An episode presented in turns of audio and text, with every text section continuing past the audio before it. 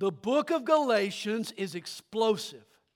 Label it the TNT of the Bible. This short letter blew up erroneous doctrines that were threatening the faith of a group of new believers. It blasted away bondage and created a fallout of love and liberty. Hey, Galatians is the bomb. The book of Galatians gripped the heart of a medieval monk named Martin Luther and actually transformed his way of relating to God. It became the catalyst for a revival that history now calls the Protestant Reformation. I love how Luther wrote of this book. He wrote of Galatians as he would his wife. He says, This epistle is my epistle. To it I am as it were in wedlock. Galatians is my Catherine. Proving that all great preachers are married to a lady named Catherine. One thing is for sure I believe all Christians should be married to the message of this book. We begin. Paul, an apostle, not from men, nor through man, but through Jesus Christ and God the Father who raised him from the dead, and all the brethren who are with me to the churches of Galatia. Ancient Galatia is today central Turkey. The original Galatians were immigrants from France. Julius Caesar once commented on the Galatians. He said, They are fickle, they are fond of change, they are not to be trusted. And that's the type of people we find in Acts chapters 13 and 14 when Paul first takes the gospel within the borders of Galatia. Remember, it was at the gate of Lystra that Paul healed a lame man. At first, the superstitious Galatians assumed that Paul was a Greek god. They tried to offer Paul a sacrifice. Later, these same fickle folks were swayed by Paul's enemies.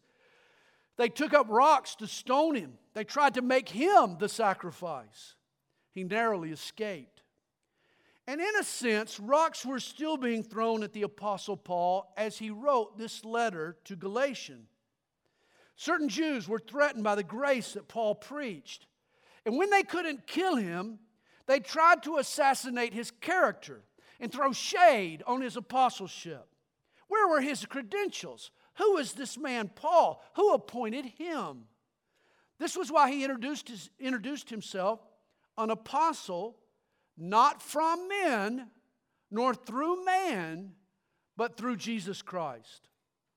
Ultimately, Paul's commission came not from a man or a church or a denomination, but from Jesus himself. Shortly after Calvary Chapel Stone Mountain had started, I went to the local Baptist church to ask if we could use their baptistry. We had some people that were getting saved and we needed a place to baptize them. But when I went to pick up the key, the pastor asked me, he said, The deacons want to know, are you ordained? I said, Well, I guess so. God's blessing our ministry, people are getting saved. No. Do you have an official ordination? It wasn't enough that God was using me, they wanted to see the paperwork. The irony is that a wall full of ordination certificates don't really mean a whole lot. All they really amount to is wallpaper unless God's hand is on a person's life. God's ordination is the only one that counts, and that's the one Paul appeals to here. And he greets them grace to you and peace. Here's Paul's familiar greeting grace and peace have been called the Siamese twins of the New Testament. You know, this term, Siamese twin, refers to siblings conjoined from birth. Siamese twins share a vital organ and remain connected for life as a result. Did you know the first twins referred to as Siamese were Chang and Eng Bunker? They were born in Thailand in the early 1800s and they came to America and they married sisters, by the way. They ended up fathering 21 kids. And you think you got strange family dynamics. but likewise, grace and peace stay joined together. You can't have one without the other. You can't enjoy peace with God without first knowing the grace of God. And grace, rightly understood, always produces peace. These two, grace and peace, work together to bear fruit in believing hearts. And then verse 3 Grace to you and peace from God the Father and our Lord Jesus Christ, who gave himself for our sins, that he might deliver us from this present evil age, according to the will of our God and Father, to whom be glory forever and ever. Amen. And in most of his letters, this is where Paul inserts the prayer that he's been praying for the church. But here, Paul's heart is too heavy in regards to the Galatians. There's a burning issue that he needs to address, and so he jumps into it. I marvel that you are turning away so soon from him who called you in the grace of Christ to a different gospel. Now remember, the Galatians were gullible and they were fickle people. Thus, they were prone to false doctrine. Paul says that they were turning away from the gospel of grace. The phrase literally means defecting to the other side. The verb tense implies that they were not there yet, but they were getting close. Their faith was vacillating. They were losing their grip on God's grace. They were being lured away by a different gospel. You know, if you study world religions, you'll identify hundreds, if not thousands, of various gospels.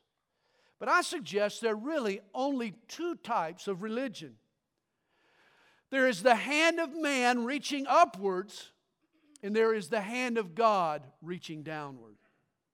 All religions except one can be summarized as that upward reach, man's attempts to please God.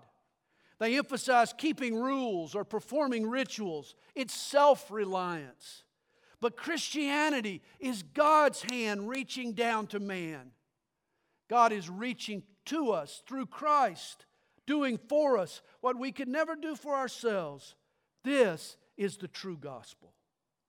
In fact, Paul says this different gospel is really not a gospel at all. It's not good news. Verse 7, which is not another, but there are some who trouble you and want to pervert the gospel of Christ.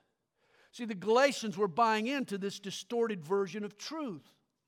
And I believe Satan still distorts God's truth. He does so in three ways. At times, he twists it, at other times, he subtracts from it, and still at other times, he adds to it. At times, he even does all three. See, Satan can twist the interpretation of a verse. He makes it say what it was never intended to say. Thus, the old adage a text without a context becomes a pretext. Satan is good at taking verses out of context. Satan also likes to subtract from the truth, he dilutes its meaning. Tozer once said, Some have so watered down the gospel that if it were a medicine, it could not cure us, and if it were a poison, it would not harm us. A gospel without repentance of sin is no gospel at all. And at times, Satan even adds to the truth. This was the strategy that was threatening the Galatians. False teachers, called Judaizers, agreed that salvation was by grace through faith, but, and oh, be careful of those buts. You need to read the fine print. But they added to the cross. See, here was their spiel. Yes, Jesus died to forgive us. But if you really want to please God, you need more. And they had a long list of add ons, mandatory do's and don'ts.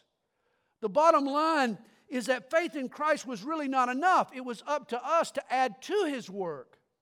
This is what Paul calls a different gospel. It was not a gospel at all. A wise old pastor once advised a young apprentice. He said, Preach a full gospel. Christ and nothing less. Preach a plain gospel, Christ and nothing more. And preach a pure gospel, Christ and nothing else. Well, Paul continues in verse 8. He says, But even if we or an angel from heaven preached any other gospel to you than what we have preached to you, let him be accursed. And this is strong language. The Greek word translated accursed is anathema. It means damn to hell. Paul couldn't have refuted this with more force. And he repeats the message to make it even more emphatic. He says, As we have said before, so now I say again, if anyone preaches any other gospel to you than what you have received, let him be accursed. Remember, he said, even if an angel from heaven, if an angel dressed in white robes with shining lights came and sat on the foot of your bed and preached a gospel different than the grace Paul had delivered to them, then let that angel be damned. Boy, if Joseph Smith had listened to Paul when he heard the baloney from the angel Moroni, millions of folks wouldn't be headed to hell today under the lie of Mormonism. If Muhammad hadn't listened to a supposed angel, there would be no Islam. Paul knew angels come in two varieties faithful and fallen. And fallen angels, or as we call them, demons, specialize in inspiring different gospels. This is why we need to be firmly grounded in the truth of God's grace. You see, to recognize another gospel, you first have to know the true gospel. This is why it's important for God's people to become educated in God's Word. Did, did you hear about the woman who bought a pet parrot to keep her company? But she couldn't get the parrot to talk. That was the problem. She went back to the pet store and she complained to the owner. He said, Well, does your parrot have a mirror? Parrots, love mirrors in their cage. And so she bought a mirror. She took it home, set it up in the cage, but the parrot still wouldn't talk. Well, she returned to the pet store again and complained. This time the owner says, Well, does your parrot have a ladder? Parrots love those little ladders they can run up and down. And a happy parrot's a talkative parrot. And so she purchased a ladder, she took it home, she put it in the cage, but again, not a peep from the parrot. She went back a third time. This time the owner said, Have you tried a swing? Parrots love those swings. You know, get him swinging and he'll talk up a storm. So she bought her parrot a swing. Well, two days later, she returned to the pet store. When the owner asked her about the parrot, the woman announced that he was dead. The man was shocked. He asked the woman, he said, Well, did your parrot ever say anything before he died? The woman answered, said, Yes, just before he died. In a soft, faint, weak little whisper, he asked me, Don't they sell any food at that pet store? And so often, churches today think we need mirrors. We need pop psychology and introspection to look into and see ourselves and understand ourselves. Or we need ladders, step by step rules and rituals and self help. Or we need swings, experiential, feelings based religion. They try to entertain God's people with mirrors and ladders and swings. But, friends, what God's people really can't live without is the Word of God. We need to feed ourselves on God's Word. Well, verse 10 For do I now persuade men or God, or do I seek to please men? Paul's stoning in Lystra was proof his goal was to obey God, not to please men. For if I still pleased men, I would not be a servant of Christ. Living the Christian life requires making choices that are not always popular. I'm sure you've discovered this. And if my goal is to be well liked and fashionable and accepted at all costs, it's only a matter of time before I'll compromise. We need to settle this issue in our hearts before it comes up in our lives. Who do we intend to please? One author puts it this way it is a great freedom to know who owns you. If you do not know to whom you belong, you are apt to be the pawn of anyone whose identity is strong enough to overwhelm your own sense of inadequacy. This is so true. Who owns you? Who is it you intend to please? Is it men or is it God? Verse 11 but I make known to you, brethren, that the gospel which was preached by me is not according to man, for I neither received it from man nor was I taught it, but it came through the revelation of Jesus Christ. In other words, the gospel Paul preached was not his own idea. Rather than a result of his own imagination, his gospel came by God given revelation. He says, For you have heard of my former conduct in Judaism how I persecuted the church of God beyond measure and tried to destroy it. And I advanced in Judaism beyond many of my contemporaries in my own nation. Paul's gospel wasn't produced by his imagination, neither was it the result of Jewish education. He sure wasn't taught God's grace in the Jewish yeshivas he, that he attended. His former rabbis were upholders of the law, not dispensers of grace. He adds in verse 14, and being more exceedingly zealous for the traditions of my fathers. The gospel didn't come to Paul through imagination, education, or perspiration. He was exceedingly zealous, he says. He worked hard at climbing the ladder of Judaism getting rung by rung up that ladder of legalism. He worked hard at it, but that's not where he found God's amazing grace. For verse 15 tells us, But when it pleased God, who separated me from my mother's womb and called me through his grace to reveal his Son in me. See, the gospel came to Paul not through imagination, education, perspiration, but through revelation. God revealed his son in Paul. And notice God's plan for Paul's life started long before he came to Christ, even before he was born. From his mother's womb, he says, God had a purpose for Paul. And this is true of every human. God values human life, and he has a plan for our lives, even from our conception. This is why we need to fight for the life of the unborn. Now remember, on the road to Damascus, Jesus revealed himself to Paul. But here he mentions a different experience when Jesus revealed was revealed in Paul. This may have happened while he was still blinded from that bright light, or even later during his days in Arabia. But truly, the wonder of Christianity is that it's more than a truth to be learned, but it's a living Lord to be experienced. Jesus wants to live in our hearts. Christ was revealed in Paul, and he wants to be revealed in you. So that I might preach him among the Gentiles. This was God's purpose for Paul's life. Paul always loved the Jews, but taking the gospel to the Gentiles was the calling of his life from the start. For after God calls him, he tells us what happened. He says, I did not immediately confer with flesh and blood, nor did I go up to Jerusalem to those who were apostles before me, but I went to Arabia and returned again to Damascus.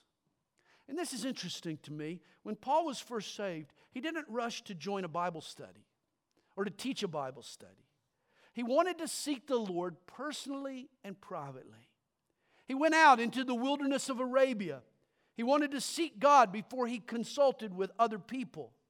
Just goes to prove God always homeschools his kids. Obviously, I like pastors and sermons. I like them. I'm one of them. They can be helpful, but often we spend so much time listening to men that we never slow down and listen to God. You know, it's unhealthy when folks can tell you what the pastor said on Sunday, but not what God said on Monday. If we look to men and not to God, we get duplication not inspiration. See, what makes an authentic Christian isn't imagination or education or perspiration or duplication, but a personal revelation from God. God revealed Christ in Paul. Years ago, there was a sheep named Dolly that was cloned by a British scientist. You probably heard about it. The experiment was hailed as a scientific breakthrough and it raised all kinds of ethical dilemmas regarding cloning. But I'll never forget thinking, hey, this is no big deal. The church has been cloning sheep for centuries.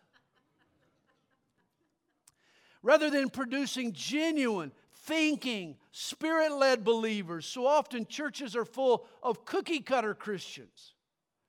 They're stamped out of the same mold rather than shaped personally by the Holy Spirit. Christian musician Steve Taylor once wrote a song. He called it, I Want to Be a Clone. Here's a snippet. I'd gone through so much other stuff that walking down the aisle was tough, but now I know it's not enough. I want to be a clone.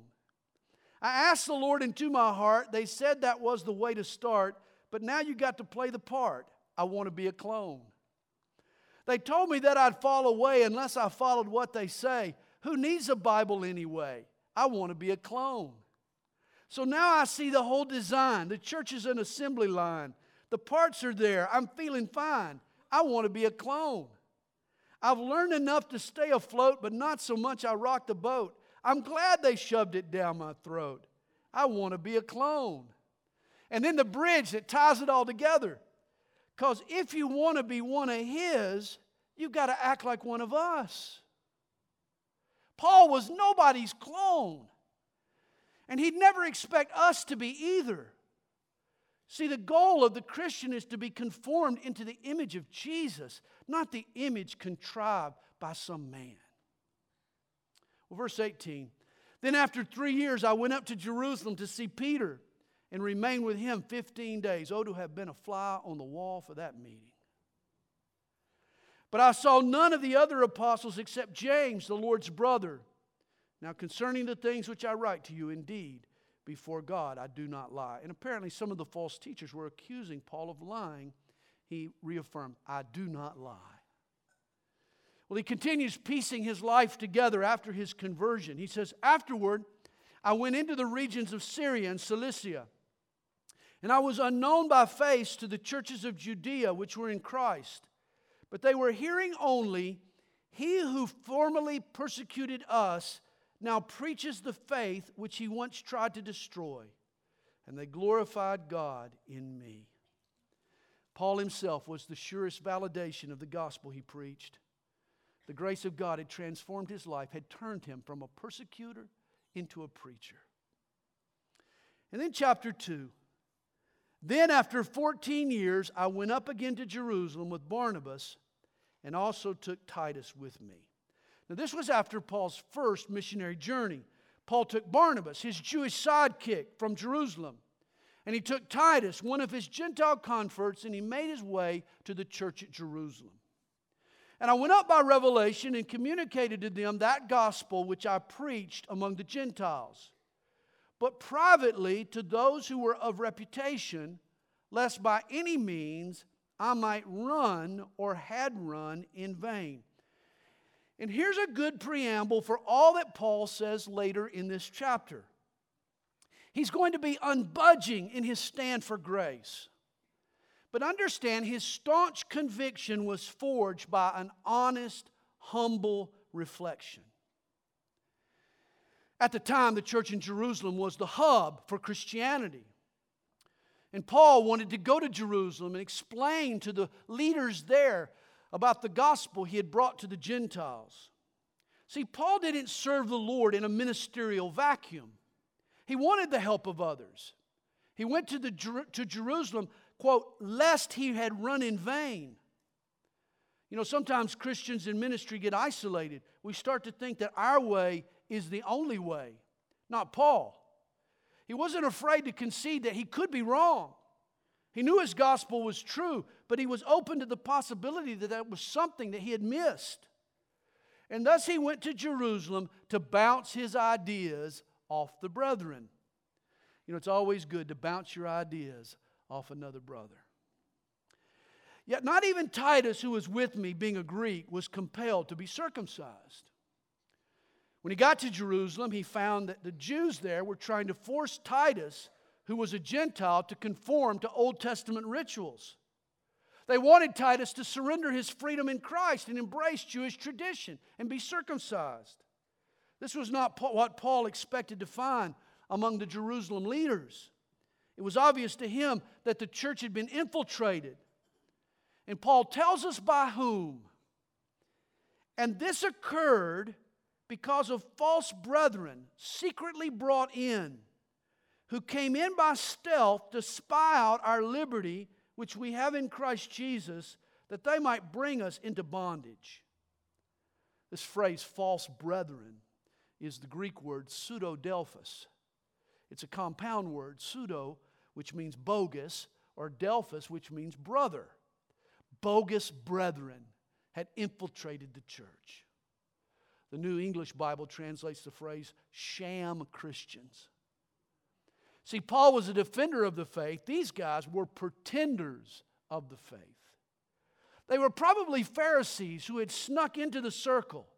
They may even have professed Christ, thought they were Christians, but they spewed a dangerous mixture of faith plus law. We know this bunch as the infamous Judaizers. In Acts 13 and 14, these Jews followed Paul while he was in Galatia. Now they follow him all the way to Jerusalem. Always remember the people most dangerous to the body of Christ aren't the defiant blasphemers or the ardent atheists. Our worst enemy is the bogus brother. It's the fellow with a mixture of grace and grunt. Lethal is the guy who teaches you can obtain God's favor by grace, but then you have to maintain God's favor through this or that. Turn this guy loose in your church, and one day you'll wake up to a divided church. Playgrounds have bullies, and sadly, so do churches. And over time, what happens is that the bully's version of righteousness becomes the dividing line between the spiritual haves and the have nots. He or she determines who loves God and who's carnal, the rules they deem as important, the rituals they decide must be kept, become the badge everyone thinks they need to wear if they're going to be labeled spiritual. A spiritual bully puts off airs that will kill, pompous airs that will kill the life and growth of a church. You see, it's grace that creates a mood of acceptance. It's grace that allows folks to grow at their own pace. It's grace that keeps people open to God rather than stifled by their own failures. Let's not budge an inch when it comes to God's grace. We need to make grace the modus operandi in every area of Calvary Chapel Stone Mountain. In verse 5, Paul refuses to give in to these Judaizers. He says, To whom we did not yield submission even for an hour, that the truth of the gospel might continue with you. And don't underestimate the pressure Paul was under to capitulate. To a Jew, Titus getting circumcised was a minor concession. Besides, the church was facing a major rift. And I can hear the peaceniks squawking Paul, stop being so divisive. You're threatening our unity. And yet, Paul understood the one thing more important than our unity is the truth. He discerned that at this critical moment, truth was more important than truce. You know, the legalist appears so sincere, so disciplined, outwardly righteous, and you think, how can I oppose him? The ritualist has the weight of hundreds of years of tradition on his side. Who am I to argue with him? Yet, if the people who know better don't stand up for the grace of God, the legalists will take control. They'll create a spiritual bondage and wreak havoc in the church. A news analyst, Elmer Davis, once said of America, This will remain the land of the free only so long as it is the home of the brave. So it is in the church. And then verse 6 tells us But from those who seemed to be something, whatever they were, it makes no difference to me. Seems Paul expected help from the elders in his confrontation with these Judaizers, but they took a back seat. It wasn't until the smoke had cleared and the winter declared that these people went public in their support of Paul. These men were apostles. They had a name, they had reputation, they had stature. But in the end, they left Paul unimpressed. Notice what he concludes God shows personal favoritism to no man, for those who seem to be something added nothing to me. Paul realized he was on his own. You know, I'll never forget when God laid it on my heart to start a church. I went to a mentor of mine for confirmation. Dan DeHaan was a respected man of God at the time. Dan, he started out cautioning me. I could tell he wasn't so hip on my idea. But it was as if the Lord stopped him in midstream, for he said to me, He said, Sandy, there comes a time when you've got to start listening to God for yourself. Only God can call this shot. How wise he was. I've discovered you don't really begin to trust the Lord until you turn loose of everybody else's hand. Kathryn Jensen puts it this way life is like being on a mule team. Unless you're the lead mule, all the scenery looks about the same. Verse 7. But on the contrary, when they saw that the gospel for the uncircumcised had been committed to me as the gospel for the circumcised was to Peter, for he who worked effectively in Peter for the apostleship to the circumcised also worked effectively in me toward the Gentiles. And here's the realization that saved Christianity from schism God gives to different folks different callings to reach different people groups. God used Peter's Jewish heritage to reach the Jews. He used Paul's familiarity with Gentile custom to reach the Greeks. But one approach was no better than the other. Both were used by God to reach different people. And this is still how God works. Some churches are used to reach a family crowd, other churches relate to the biker crowd. God calls each of us to reach those people in our own niche. And then verse 9. And when James, Cephas, and John, who seemed to be pillars, and these were the big dogs, remember? This was Jesus' inner circle. Peter, James, and John. They were the ones there on the Mount of Transfiguration. They were the ones in the Garden of Gethsemane when no one else was invited. But when those who seemed to be pillars perceived the grace that had been given to me, they gave me and Barnabas the right hand of fellowship that we should go to the Gentiles and they to the circumcised. They desired only that we should remember the poor, the very thing which I also was eager to do. After his showdown with the Judaizers, the men that Paul came to Jerusalem respecting ended up respecting him. In the final analysis, labels and titles and reputations didn't really mean much. And you know, they still don't. They were certainly no substitute for courage and calling and conviction. Over the years, I've seen people sashay into our church thinking they were somebody. They wanted to impose their brand of spirituality on the life of Calvary Chapel. They thought that they were going to straighten us all out. They wanted to body slam the body with their legalism. But we resisted then and we're going to resist again. This is a house that grace has built. The church is the true grace land. And with God's help, let's keep it that way. And as Paul discovered, the battle for God's grace is never over, for it requires vigilance. Verse 11. Now, when Peter had come to Antioch, I withstood him to his face because he was to be blamed. For before certain men came from James, he would eat with the Gentiles. But when they came, he withdrew and separated himself fearing those who were of the circumcision. Peter, what are you doing? Peter had forgotten the lessons God taught him when the Roman soldier Cornelius was saved by faith and faith alone. See, God no longer divides men along racial or religious lines as clean and unclean. Today, the only distinction God makes among us is whether we're in Christ or not. In Antioch, Peter had lived by this truth. He hung out with the Gentile believers, even though he was a Jew. That is, until the James gang showed up. James and his posse showed up from Jerusalem, and all of a sudden, Peter felt like he needed to court the Jews. And so he ate only with Jews, not Gentiles.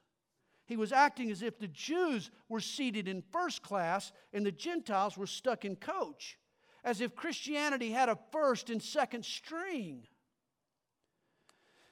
And the rest of the Jews who played the hypocrite with him, so that even Barnabas was carried away with their hypocrisy. And this is why you can never go soft on legalism, it spreads like wildfire. Notice this even Barnabas. Barnabas was influenced by Peter's hypocrisy. Barnabas was Paul's sidekick. He had seen God work among the Gentiles. He should have known better. And yet, the deception of legalism was so subtle that even Paul's most trusted ally lost his grip on God's grace.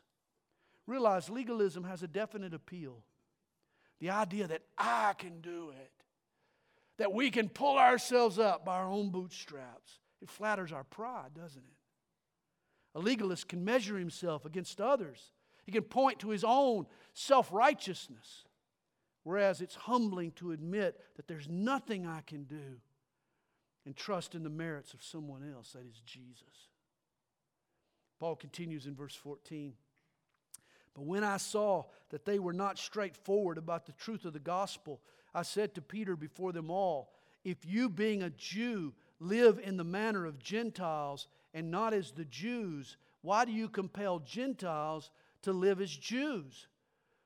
We who are Jews by nature and not sinners of the Gentiles. Peter was a Jew, but he didn't keep the law. Why is he expecting Gentiles to keep the law when he didn't do it himself? Paul calls Peter out for his hypocrisy. And understand, this took guts. Understand this. Paul went toe to toe with Pentecost Pete. I mean, Peter had been used by God. You recall the Lord Himself gave Simon the nickname Peter or Rock. Imagine strapping on the gloves and going a few rounds with Rocky Balboa. There's an old adage a famous name never justifies an infamous act. Paul wasn't intimidated by even a pillar of the church like Peter, for when a man is wrong, he's wrong. I don't care who he is. Paul didn't shy away from confrontation. He got in Peter's face for the sake of God's grace. And then, verse 16 knowing that a man is not justified by the works of the law, but by faith in Jesus Christ, even we have believed in Christ Jesus. Recall this wonderful word, justified. It means just as if I'd never sinned. And so here's the gospel that we might be justified by faith in Christ and not by the works of the law, for by the works of the law no flesh shall be justified. Because I put my faith in God's Son, God chooses to treat me as if I'd never sinned, even though I have and do and will. Guys, this is raging, bountiful, extravagant love. Can you, ama- can you believe this is how God treats us? If we believe in Christ, we're justified. Hey, you can try to force open the door to God's blessing with your good works and your strenuous effort, but the door won't budge. Or you can put your faith in Jesus and hear the tumblers turn. Instantly, the door swings open and blessings fall out and love pours down. It's all due to God's grace and our willingness to believe. And then, verse 17, but if while we seek to be justified by Christ, we ourselves also are found sinners, is Christ therefore a minister of sin? Certainly not. For if I build again those things which I destroyed, I make myself a transgressor. In other words, it's possible for a Christian to shoot themselves in the foot. We can undermine grace. God is treating us as if we've never sinned. But we can treat ourselves as if we have. God is loving you and drawing you and forgiving you and even blessing you, and you're still beating yourself up over the guilt from past sins. It's self condemnation. God sets us free from rules and standards we can't possibly keep. Yet, if we return to those rules, we invite back the guilt that comes with them. Don't return to prison once you've been set free. We're going to learn that again in this letter. And then verse 19 For I, through the law, died to the law that I might live to God. Paul considered himself a widower to the law. His relationship with the law was over. He had died to the law, he had died to the rules. Like oil and water, like honey and vinegar, like hot summer days and chocolate bars. Law and grace just don't mix. It's one or the other. And going forward, Paul says, I have died to the law, and I am all about living by grace from now on. And you should be too. For he tells us how grace works. He says, I have been crucified with Christ. It is no longer I who live, but Christ lives in me. And the life which I now live in the flesh, I live by faith in the Son of God, who loved me and gave himself for me. Paul lived what has been called the exchanged life. We die with Christ, and Jesus lives in us. This is the life available to every Christian. See, Paul knew that a miracle occurs when we become a Christian. We are crucified with Christ, and then Jesus comes to live in us. His death and resurrection play out in us. Thus, rather than you live for Christ by keeping a set of standards, your job is to trust Jesus to do His living in you. The life Paul lived was by faith in the power of another, and this is how we should live. Are you trying your best to live up to that standard, or are you letting Jesus live His life through you? There's a difference. As Paul puts it here, he lived by faith in the Son of God who loved me and gave himself for me. So, who's doing the living in your life? Is it you trying and trying and trying to do or be or say what's right? Or are you trusting the risen Christ to live his righteousness through you? I hope you're trusting. Paul concludes chapter 2 I do not set aside the grace of God, for if righteousness comes through the law, then Christ died in vain. In other words, if you could be good enough for God on your own, if salvation could have come any other way, don't you think God would have spared his only son? Certainly he would. To say that a man can be saved apart from the blood of Jesus is to diminish the sacrifice Jesus made for us. Jesus died because that is the only way we could be saved. There are many issues on which Christians should take a stand, but none, and I mean none, are as important as God's matchless and amazing grace.